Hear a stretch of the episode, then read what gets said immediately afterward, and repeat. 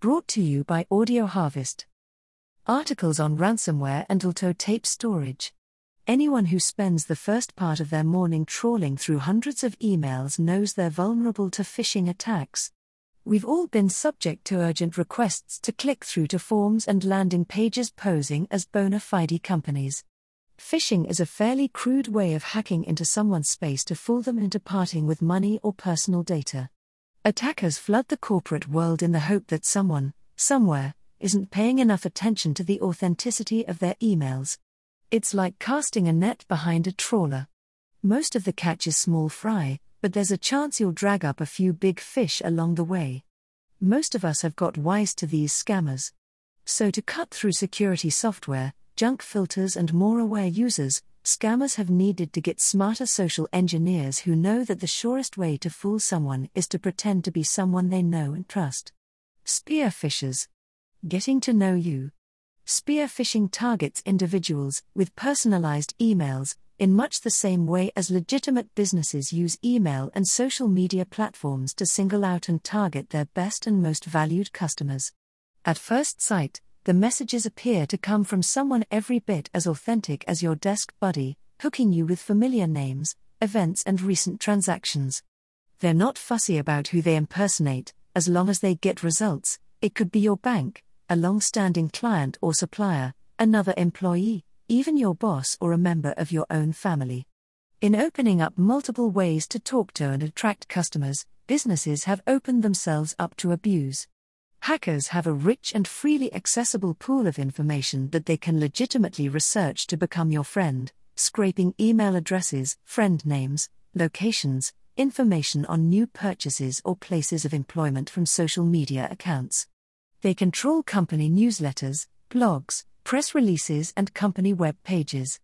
A platform like LinkedIn is an absolute goldmine for a spear phisher. Who's the target? In 2018, Business email scams cost U.S. businesses $1.2 billion and individuals more than $48 million. You could so easily be next. Especially if you're a big fish. A recent Rapid 7 experiment managed to fool three quarters of the CEOs it targeted. Why? Because top execs are actually quite soft targets.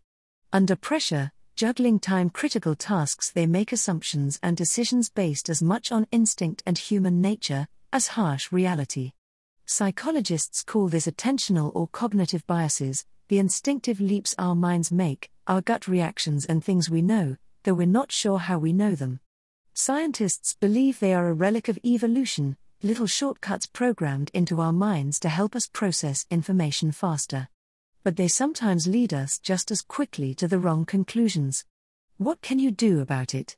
While spam filters, malware detection, and antivirus tools will catch a large percentage of phishing emails, most of the detective work is down to you.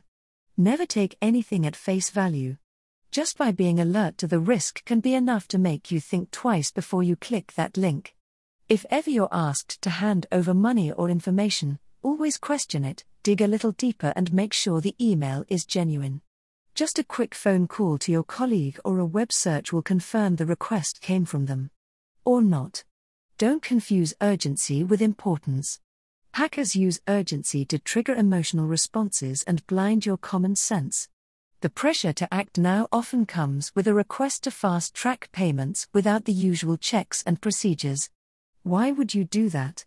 Instill a phishing aware culture, with phishing simulation tests, user education, and an established process for users to report suspicious emails to the IT security team. Deploy strong security measures to authenticate and block suspicious activity. Thanks to AI advances, novel cybersecurity solutions are able to leverage machine learning to identify malicious emails, URLs, and attachments, as well as attempts to impersonate business associates.